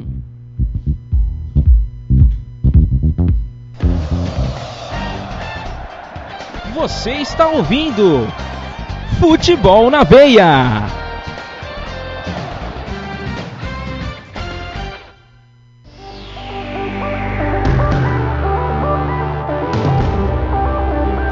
Estamos de volta para o nosso terceiro e último bloco deste programa 19, que tá cheio de coisa boa. Tá legal esse programa, hein? Eu tô Tá curtindo, gostoso, hein? tá. Espero que vocês também estejam curtindo o nosso programa. Lembrem-se de ficar ligados, compartilhem o nosso programa. Lembra que tem também no Spotify, rapaz. Você pode ouvir no Spotify. E claro, se você ouve no Spotify, você ainda recebe antes o programa. Olha que legal. Então, fique sempre atento no seu Spotify ali. Você pode acessar pelo que você também consegue acessar o nosso programa. Então, é, a gente tem que aproveitar. E tem coisa boa pintando. Então, Sim. informação rápida e rasteira é só procurar lá no Spotify da Poliesportiva, do Spotify Futebol na- do Futebol na Veia. na Veia. Claro, claro, claro. E no da Poli sempre tem as transmissões das nossas jornadas Isso. na íntegra. Momentos finais Sim, também, tem de tudo, tem de tudo. A gente exatamente. não fica mal informado tendo Rádio Poliesportivo e Futebol na Veia, meu querido. A gente não. não, tem como. Você fica informado sobre todos os esportes na Rádio Poliesportivo e sobre o futebol, né, o esporte mais difundido do planeta Terra, você encontra no Futebol na Veia. Então É vamos aquela agora. tabelinha que deu certo, né, Gabriel? É Claro. que nem eu e você, né? Claro, tá dando certo, tá dando Sim. certo. Vamos continuar assim. Time que tá ganhando não se mexe. Exatamente. Então vamos agora com o Alexander Vieira, ele que fala sobre a Premier League. É, a Premier League, os times ingleses neste ano de 2019 estiveram em evidência, né? Esse É, ano de foi um 2019 grande foi um ano. grande ano, principalmente para o Liverpool, Pro Chelsea também. para o Chelsea também. Então vamos lá com o Alexander Vieira nesse resumão. Vamos rebobinar a nossa fita também. E Alexander Vieira chega com as informações sobre tudo de, do que melhor aconteceu neste ano de 2019. Hello peoples! A Premier League vive seu período de Boxing Day, mas vou deixar essas informações para uma próxima oportunidade. Agora, vamos lembrar dos acontecimentos do futebol inglês neste 2019. Primeiro, recordar o título do Norwich, que foi campeão da Championship na temporada passada e subiu diretamente para a Premier League juntamente com o Sheffield United, que foi o vice-campeão. Na atual temporada, porém, quem está surpreendendo é o Sheffield, que até o momento se encontra na quinta colocação com 28 pontos, enquanto o Norwich está na zona de rebaixamento, junto com o terceiro representante da segundona do ano passado, Aston Villa, que venceu os playoffs. No início dessa temporada, Liverpool e Manchester City se enfrentaram pela Supercopa da Inglaterra. O jogo deixou a desejar, visto que as equipes ficaram no empate no tempo normal e os Citizens levaram o caneco após as penalidades. Na Copa da Inglaterra, a grande surpresa foi o Burton Albion, da terceira divisão. Os cervejeiros, como são chamados, chegaram até a semifinal da competição em 2018-2019, mas encontrou o Manchester City embalado que tratou de tirar as, as esperanças da equipe logo na partida de ida, com um 9 a 0 massacrante que teve 4 gols do brasileiro Gabriel Jesus. Na final, os Citizens bateram o Chelsea nos pênaltis após um 0 a 0 no tempo normal e ficaram com o título. Destaque para o próprio brasileiro Gabriel Jesus, que foi o artilheiro da competição com 5 gols marcados. Enquanto isso, nessa temporada, como eu falei em um boletim recente, a competição está nas semifinais, que serão disputadas nos dias 7 e 8 de janeiro. Manchester City e Manchester United se enfrentam por uma vaga na decisão, já na outra chave, Leicester e Aston Villa se enfrentam. Parece repeteco, né? Mas adivinha quem foi que venceu também a Copa da Inglaterra? Exatamente, o Manchester City. Os Citizens fizeram nada mais, nada menos do que 6 a 0 na final diante do Watford e levaram o título. Gabriel Jesus, com os mesmos 5 gols, levou o prêmio de artilheiro. Nesta temporada, a competição ainda vai para sua terceira fase, a primeira com os times da primeira divisão da Inglaterra. Rumando agora para a maior competição nacional de clubes, a Premier League teve uma temporada para ficar na história. Manchester City e Liverpool fizeram campanhas históricas e disputaram o caneco ponto a ponto, mas os Citizens terminaram com 98 pontos, deixando os Reds com 97. Foi a maior pontuação de um vice-campeão na história da Inglaterra. Saindo do eixo, destaque para a boa campanha do Wolverhampton, que foi o campeão fora do Big Six, ficando na sétima colocação. E quem se despediu da elite foram Cardiff, Fulham e Huddersfield. A artilharia ficou dividida entre três jogadores, é mais um marco na história da Premier League de 2018-2019. Foram eles, com 22 gols, Aubameyang do Arsenal e Mané e Salah do Liverpool. Para finalizar, depois de muitos anos, os clubes ingleses voltaram a ser protagonistas no cenário europeu. Assim, as duas maiores competições do continente tiveram finais inglesas. Primeiro, o Chelsea não deu chance para o Arsenal e bateram os Gunners por 4 a 1 com o show do Eden Hazard, que deixa saudade ainda para o torcedor dos Blues. Já na Champions League, o Tottenham fez uma campanha histórica. Depois daquele jogaço na semifinal que teve hat-trick do brasileiro Lucas Moura, os Spurs chegaram à final, mas não foram pares para o Liverpool. Os Reds tiveram altos e baixos na competição, mas despacharam o Barcelona de Lionel Messi por 4 a 0 após perder no campeão por 3 a 0 e levantou seu sexto caneco da competição. Campeões europeus, Chelsea e Liverpool abriram a temporada europeia e com um belo jogo válido pela Supercopa da Europa, que ficou no empate por 2 a 2. Nos pênaltis, os Reds levaram o título da competição. E para fechar aqui o boletim, o Liverpool em 2019 foi para o Mundial de Clubes. Na semifinal, passou pelo Monterrey e foi para a decisão com o Flamengo, eh, dando um repeteco de 1981. No tempo normal, as equipes ficaram no empate em 0 a 0 e Roberto Firmino, quem diria, um brasileiro, acabou fazendo o gol da vitória dos Reds e deixaram o título, o primeiro título da competição na história dos Reds. Essa foi a retrospectiva do futebol inglês de 2019. Eu fico por aqui desejando boas festas a todos. Eu sou Alexandre Vieira, Futebol na Veia Poliesportiva. Aqui o futebol corre com mais emoção. Bye!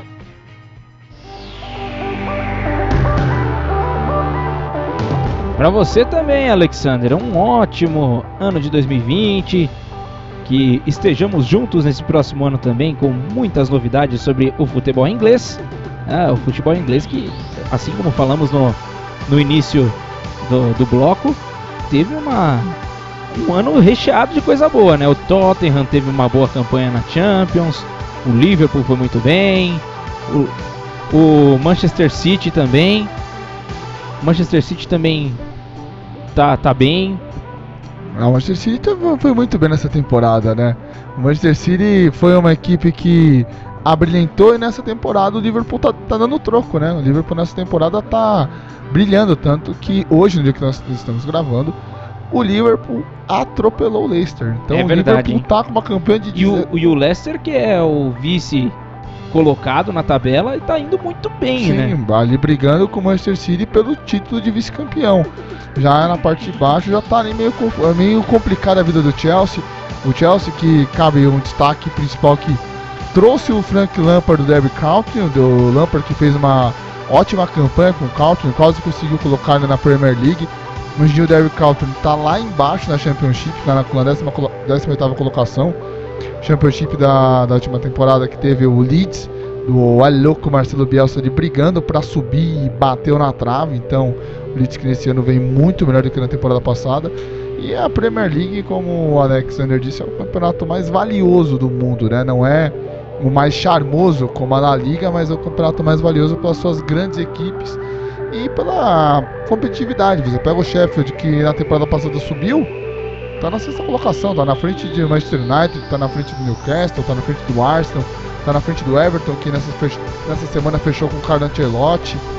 Então é um campeonato maluco o inglês. Eu, eu gosto muito dele porque é um campeonato que ele alterna entre al- altos e baixos e o investimento é sempre lá em cima. É verdade, é muito importante isso também, ter esse investimento no futebol é muito importante e interessante para o público também. Então vamos agora partir com o nosso avião rumo a Portugal, vamos a Lisboa, vamos comer um pastel de Belém, um pastelzinho Ah, de É, é nata. bom, viu? Eita, coisa boa, hein? Eu comi um negócio chamado toucinho do céu. Hum, É um doce simplesmente maravilhoso, rapaz. ah, É um doce à base de gemas de ovos meu, deve ser bom. com é, amêndoas trituradas e farinha, faz uma espécie de um bolo, rapaz, e açúcar. É muito bom. E olha, foi um dos melhores doces que eu já comi na vida. Ô, louco. É, rapaz, é, muito, é bom mesmo, bom de verdade. Então, vamos agora para o resumo, para o, é, a retrospectiva do futebol português, que tivemos algumas boas surpresas. Esse ano de 2019 nos revelou é, à tona, botou de volta à tona o Famalicão. Os famalicenses ficaram felizes com o acesso e com esse início meteórico, porém o meteoro já tá caindo, já o Famalicão já não tá tão bem assim, né? É, tem que ligar aquele sinal de alerta pra Isso. equipe do Famalicão, porque a É, coisa o não sinalzinho, tá sinalzinho de alerta para o Famalicão. Fique de olho no- nos próximos adversários, né? Prestar atenção para não tropeçar mais, né? Começou bem, mas agora já tá degringolando no campeonato. Então vamos rebobinar a fita, vamos voltar ao início de 2019 com Edson Guimarães, que traz tudo o que de melhor ocorreu no campeonato português na Liga NOS. Muito que bem, o último boletim lusitano está na área, pessoal. Desse modo, hoje especialmente faremos uma retrospectiva aos nossos ouvintes. No caso do Campeonato Português, falarei como foi a temporada 2018-19 e como está a 19-20. Vou dar uma dica para vocês: ninguém voa mais alto que as águias de Lisboa. Na última época, o Benfica chegou ao seu 37º título da Primeira Liga. Entretanto, a confirmação veio apenas na última rodada. Ao término da 34ª rodada, as Águias chegaram aos 87 pontos ao baterem o Santa Clara por 4 a 1, com gols de Rafa, João Félix e Seferovic duas vezes. O suíço inclusive terminou o campeonato com 21 gols e foi o artilheiro. O vice-campeão Porto concluiu a Liga NOS com 85 pontos e chegou a liderar o torneio. Porém, justamente no clássico diante do Benfica, os Dragões levaram a virada em pleno estádio do Dragão e viram seu maior rival assumir a ponta. A partida foi válida pela 24ª rodada. O espanhol Adrián abriu o placar, mas os lusos João Félix e Rafa viraram para as águias. Já na 31ª rodada, o balde de água fria no time de Porto. Após os Dragões empatarem 2 a 2 com o Rio Ave, o Benfica abriu vantagem de dois pontos em relação ao seu rival, restando apenas três jogos. Assim, as três vitórias vieram e o Benfica comemorou o título pela 37ª vez. A tabela da Liga NOS terminou assim: Benfica campeão, Porto vice Sporting Braga fechando o G4. Na sequência, Vitória de Guimarães, Moreirense, Rio Ave, Boa Vista, Belenense, Santa Clara, Marítimo, Portimonense, Vitória de Setúbal, Aves, Tondela e os três rebaixados Chaves, Nacional e Feirense. Subiram Passo de Ferreira, Famalicão e Gil Vicente. Esses dois últimos merecem destaque, pois os famalicenses estavam há mais de duas décadas longe da elite lusitana, e o Galo de Barcelos, depois de 11 anos do caso Mateus, similar ao caso Everton, que fez a portuguesa cair para a segunda divisão do Brasileirão, foi absolvido e ganhou automaticamente a vaga na Primeira Liga. Agora, vamos passar pela atual temporada, onde o Benfica mais uma vez lidera o Campeonato Português. Entretanto, não foi assim desde o início. O Famalicão, depois de 25 anos longe da Primeira Liga, começou o torneio empolgado e emendou uma sequência de seis jogos invictos, com cinco vitórias, vencendo inclusive o Sporting em pleno estádio de Alvalade. Porém, a empolgação famalicense durou até a oitava rodada, quando visitou o Porto e levou um 3 a 0. Atualmente, a sensação do campeonato vem de três derrotas consecutivas, somando cinco partidas sem vencer. O Benfica mais uma vez tem ótimos números na competição. Em 14 jogos são 13 vitórias e apenas uma derrota, justamente contra o rival Porto no Estádio da Luz. Desse modo, as Águias lideram com 39 pontos, em segundo o Porto com 35, em terceiro o Sporting também já ultrapassou o Famalicão e soma 26 pontos. Os famalicenses estão em quarto, com 24, mas já enxergam vitória de Guimarães pelo retrovisor. É isso, gajos. Vocês conferiram a retrospectiva lusitana para o nosso podcast. A Liga Nos volta no próximo dia 4 de janeiro. Eu sou Edson Guimarães para o Futebol na Veia e Poliesportiva. Aqui o futebol corre com mais emoção. A pausa não vai ser muito longa sem o futebol português, né? Já tá voltando, dia 4 de janeiro já tá voltando.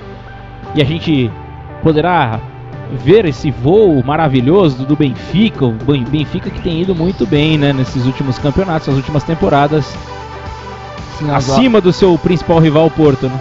as águias estão muito bem, tanto que até os treinadores portugueses estão vindo pro Brasil, né? O Gesualdo, que ficou muitos anos no Porto, Jorge Jesus no Flamengo. É, estamos de olho no seu Gesualdo, que tinha falado que era o pior campeonato do mundo. É, né? a ideia que ele quis colocar não é que É. o campeonato é o pior, É. acho que é o pior tipo de mais difícil. É, não sei não. é que às vezes né? as pessoas, é, as pessoas são mal interpretadas nesse Hum, mundo, sei Gabriel. Você não, sabe viu? muito bem disso. Vamos ficar Mas- de olho. Um time que parou no tempo, que precisa voltar à fita, é o Famalicão. É verdade. Tem que se ligar, porque não ligou o sinal de alerta ainda, pô. Tá cinco jogos sem vencer, com três derrotas consecutivas. Um time que estava morando de pantufas no meu coração, agora já tá perdendo espaço. E podemos ser um repeteco da temporada passada, né? Com Benfica, Porto, Sporting e Braga, porque o Braga tá apenas seis pontos do, do Famalicão, ainda não terminou esse primeiro turno da, da Liga Nos. Então muita coisa pode acontecer dentro do campeonato português. É isso aí. Agora a gente vai pegar o nosso avião de novo. Vamos viajar até a Itália, a terrinha aí, ó. Ah, lá vem o moleque. É, lá vem, lá vem. É, tem coisa boa, tem coisa que não é tão boa assim. Se a gente for fazer. Vamos rebobinando aqui já? A gente vai lembrando aqui, a gente vai puxando pela memória, vamos rebobinando aqui. E a gente vai trazendo a nossa memória, principalmente as campanhas pífias de Milan e Fiorentina, né? Pífia você tá sendo modesto, É. patético. É, e p- outros adjetivos mais para trazer essa, esse desastre aí que tem sido 2019, Depois principalmente do nessa último temporada. final de semana não falou mais nada sobre É. o Milan, esquece. Então vamos ouvir então. Tem coisa boa também que aconteceu. O time da Juventus tem ido muito bem. O Napoli tá, é, tá, tá sofrendo um pouco com essas trocas de treinador também. Então vamos com o Kaique Ribeiro com as informações, com tudo que aconteceu em 2019, as principais notícias que passaram também pelo nosso programa, né? Então a gente vai com Kaique Ribeiro para muito mais coisas sobre o futebol italiano.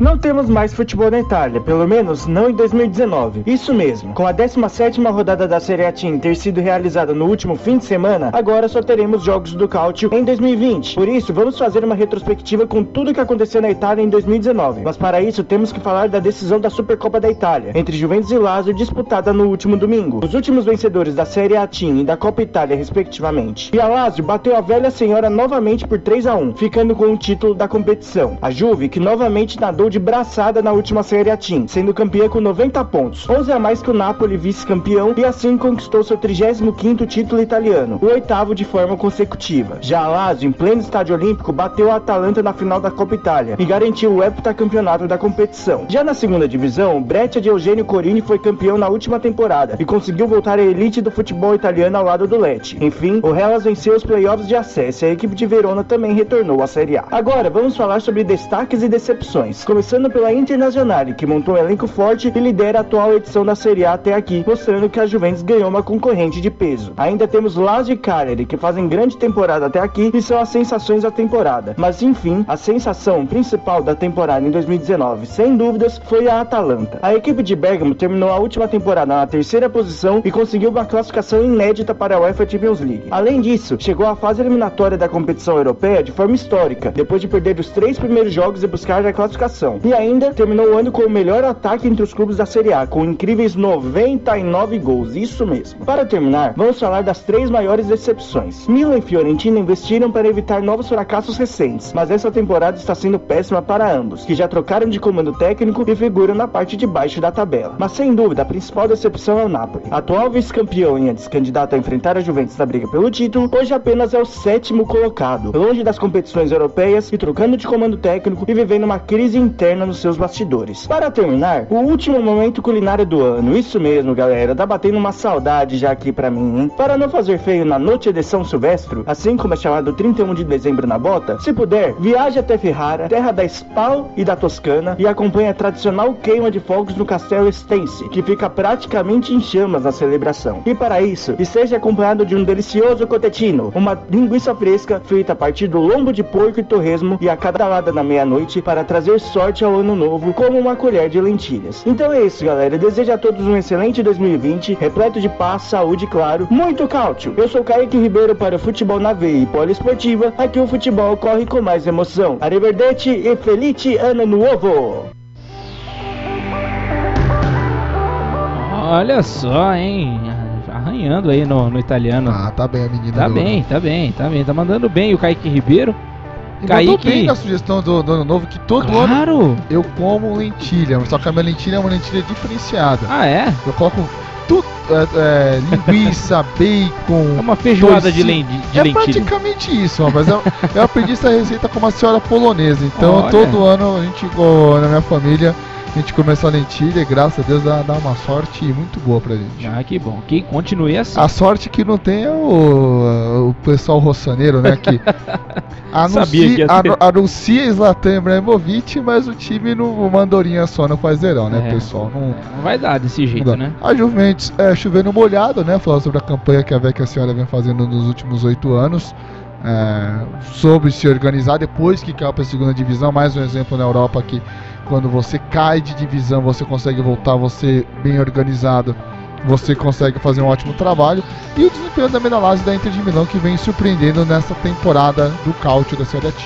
É, vem surpreendendo mesmo. Vamos aguardar agora para janeiro de 2020 se vai se manter nessa pegada aí que tem sido tem, tem ido bem, tem ido bem.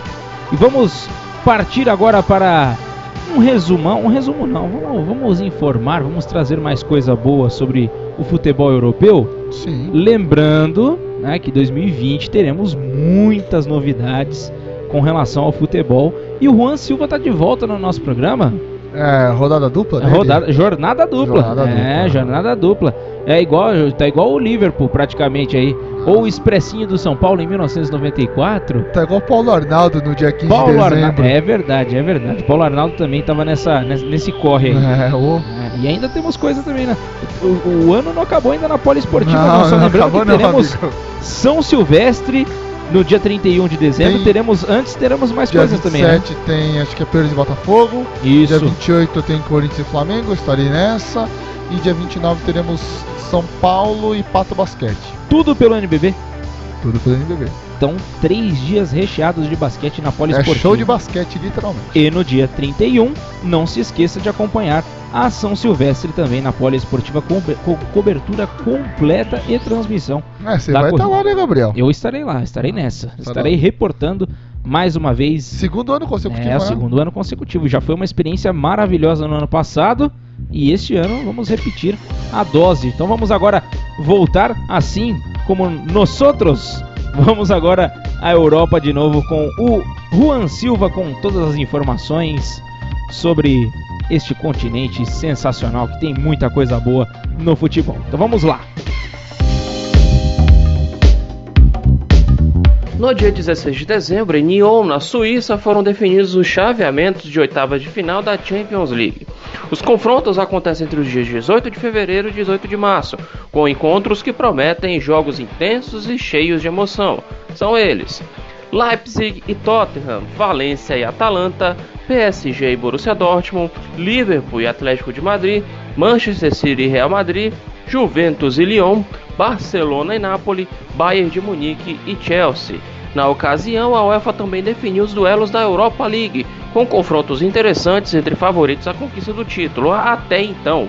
Wolverhampton e Espanhol é o primeiro confronto, Sporting e Istambul Basaksehir, Getafe e Ajax, Bayer Leverkusen Porto, Copenhagen e Celtic, Apoel e Basel, Cluj e Sevilha, Olympiacos e Arsenal, AZ Alkmaar e Lask, Clube Bruges contra o Manchester United, Ludogorets e Inter de Milão, Eintracht Frankfurt e Red Bull Salzburg, Shakhtar Donetsk e Benfica, Wolfsburg e Malmo, Roma e Gent e Glasgow Rangers e Sporting Braga. Essas são as informações da UEFA. Eu sou Juan Silva para o Futebol na Veia e Poliesportiva. Aqui o futebol corre com mais emoção. Agora sim, liberado para descanso, Juan Silva.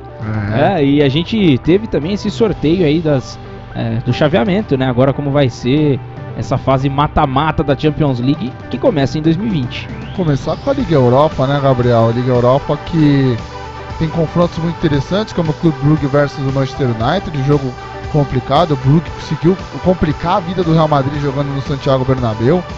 É, a Inter de Milão tem uma vida mais fácil contra o Ludo- Ludogorets. É, o, Copenhague encarando o Celtic outro jogo bem, bem interessante, né? A escola escocesa versus a escola dinamarquesa. O Sevilla encarando o Clube um jogo mais tranquilo. O Sport Istambul também é um jogo bem, bem equilibrado. Um dos jogos mais difíceis dessa primeira fase, dessas, desses 32 avos de final, é Shakhtar Donetsk e Benfica, porque ambas as equipes vieram da Liga, da Liga dos Campeões, então é, você já pega um confronto que poderia simplesmente ser umas quartas de final, de oitavas de final de Champions League, então é um confronto bem complicado. A equipe do Ajax já com sorte encara o Getafe, não é um adversário tão complicado. O Wolfsburg Malmo, o Wolfsburg leva vantagem. Bayern Leverkusen versus o, clube, o Sport o, o Porto, né? Futebol Clube do Porto. Um jogo bem complicado, né? O Leverkusen que estava na, na Champions League, o Porto que vem fazendo boas campanhas. Alzheimer e Lask é um jogo que não tem favorito. Olympiacos e Arsenal também é um jogo muito interessante. Wolverhampton, assim como o Wolverhampton e o Espanhol. É, o jogo ninguém liga, né? A gente pode dizer assim, ninguém liga da rodada. É o Apoel versus o Basel, né? Que não tem, os, as duas equipes não têm tanta representati- representatividade no futebol europeu. Home e que é o Roma, a Roma leva vantagem nesse confronto. E fechando esses confrontos maravilhosos, Rangers e Braga. O Steven Gerrard fazendo milagres com esse time do Rangers. Tá mesmo, hein? E levando agora para 32 avos. O Gerrard que gosta das competições de mata-mata, né? Ah, gosta bastante, É, né? Principalmente a final da Champions League contra o Milan. Pô, já tá vendo? O cara, cara, o cara quer ser amigo. Não, eu também gosto do Milan, eu também fiquei sentido naquela época. Ah, nem me fala, mas o Gerrard é um cara espetacular, é um dos melhores Ah, jogadores e- do, da história do futebol inglês. Naquela temporada de 2004, 2005 foi uma coisa. É que ele virou contra o né? Olympiacos, né? Que foi um jogo É. que o Liverpool tava com as calças na mão lá no, no Anfield, conseguiu virar, e aí eliminou o Juventus. Na semifinal eliminou o Chelsea, o Chelsea com aquele poderio de dinheiro que o Chelsea tinha a temporadas anteriores. E conseguiu jogar de igual por igual contra o ex todo poderoso Milan e conseguiu se sagrar na época pentacampeão da Champions League. É, então pense já nos duelos aí versus Mbappé, Rodrigo versus Gabriel Jesus. É, você pode du- ter algum- alguns duelos legais aí de jogadores. Champions, é, Atlético de Madrid e Liverpool, um confronto que não tem favorito, o Atlético de Madrid sabe muito bem se defender e o Liverpool gosta de atacar bastante, né, com aquele trio maravilhoso com Sané, é, Mané e Fir... não, não, Sané, não, ai caramba, eu tô confundindo, Salah, Agora Salah, Mané e Firmino. Isso, agora então, sim. é um trio que pode incomodar muito o Black, que é um dos melhores goleiros do mundo.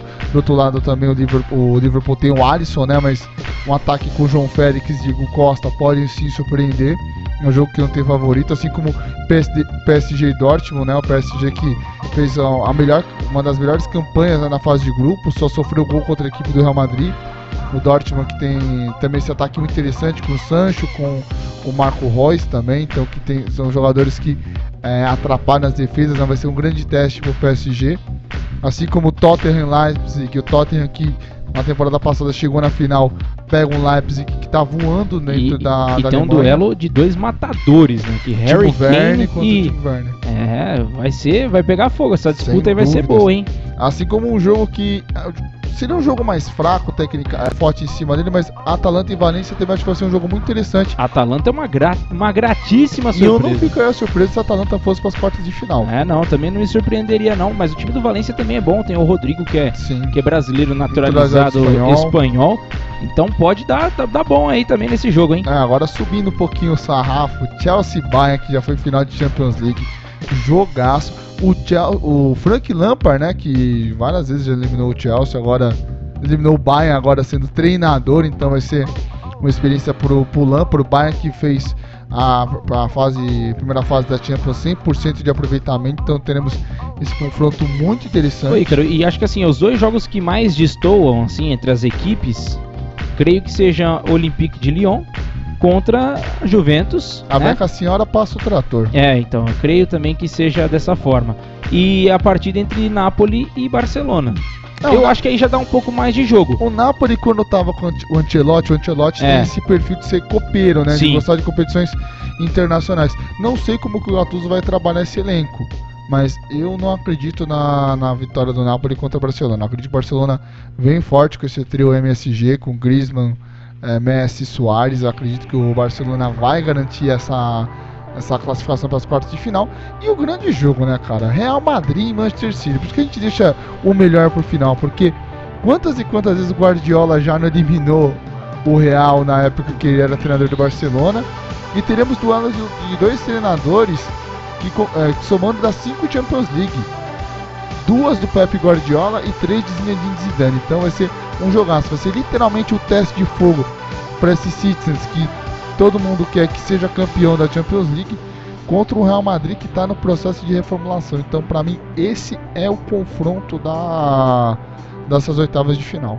É isso aí. E termina o nosso programa de número 19, o último programa de 2019 Ah, também. É, já chegou o momento. Feliz ano novo? Feliz ano novo então, Ícaro Dias. Feliz ano novo, Gabriel Max. Feliz ano novo para todos os ouvintes da Rádio Poliesportiva, em parceria com o Futebol na Veia. Essa parceria que chegou para ficar e está dando muito certo. Agradeço demais desde já essa oportunidade por estar tocando a bola com vocês nesses 19 programas e que no ano que vem nós, nós possamos atingir essa meta de 70 programas, né? já que no ano que vem são 52 datas, ano bissexto, ano olímpico, ano com várias novidades na Rádio Poliesportiva, então vamos ver se a gente consegue manter esse projeto que está sensacional. Da minha parte, muito obrigado e até a próxima. Calendário recheado em 2020, então você não pode é, bobear. É, a gente vai ter futebol, a gente vai ter basquete, a gente vai ter vôlei, a gente vai ter de tudo para você. Temos novidades no futebol para 2020. Hein? Essa parceria do Futebol na Veia com a Rádio Poliesportiva tá dando o que falar. Então a gente vai ter novidade boa por aí. Então aguarde maiores informações. Estaremos de volta em 2020, né? Pode falar aí, Só passando os jogos, a transmissão de amanhã é sete e meia da noite, Pinheiros e, é, Botafogo. De amanhã de quinta. De sexta. É sexta, amanhã, sexta-feira. Aqui eu já tô pensando no pessoal que é. tá ouvindo pelo Spotify. É, tá vendo? Então sexta-feira. Sexta-feira. Sábado, a partir da, do meio-dia e 20, Corinthians e Flamengo jogaço pelo NBB, pelo NBB Caixa. E domingo, 10 e meia da manhã, transmissão da Rádio Esportiva entre São Paulo Futebol Clube versus o Pato Basquete. E no final do ano, a edição da São Silvestre, que você acompanha aqui na Rádio de Todos os Esportes. Agora sim, tchau. Agora sim, então me despeço também. Eu sou Gabriel Max, tive o prazer de apresentar durante esses 19 programas de 2019. Estive aqui no comando da Nave Mãe, juntamente com o Ícaro Dias. Muito obrigado a todos vocês, muito obrigado a todos que colaboraram com o nosso programa. Um grande abraço. Em 2020 estaremos de volta, sempre com muitas informações sobre o mundo da bola e sobre todos os esportes. Então acompanhe o nosso trabalho tanto na Rádio Poliesportiva quanto no Futebol na Veia, tá bom? Grande abraço para vocês, um excelente ano de 2020, que seja um ano próspero, com muita coisa boa, muita saúde, muita paz, que a gente consiga conquistar todos os nossos sonhos. Um grande abraço, valeu, fui!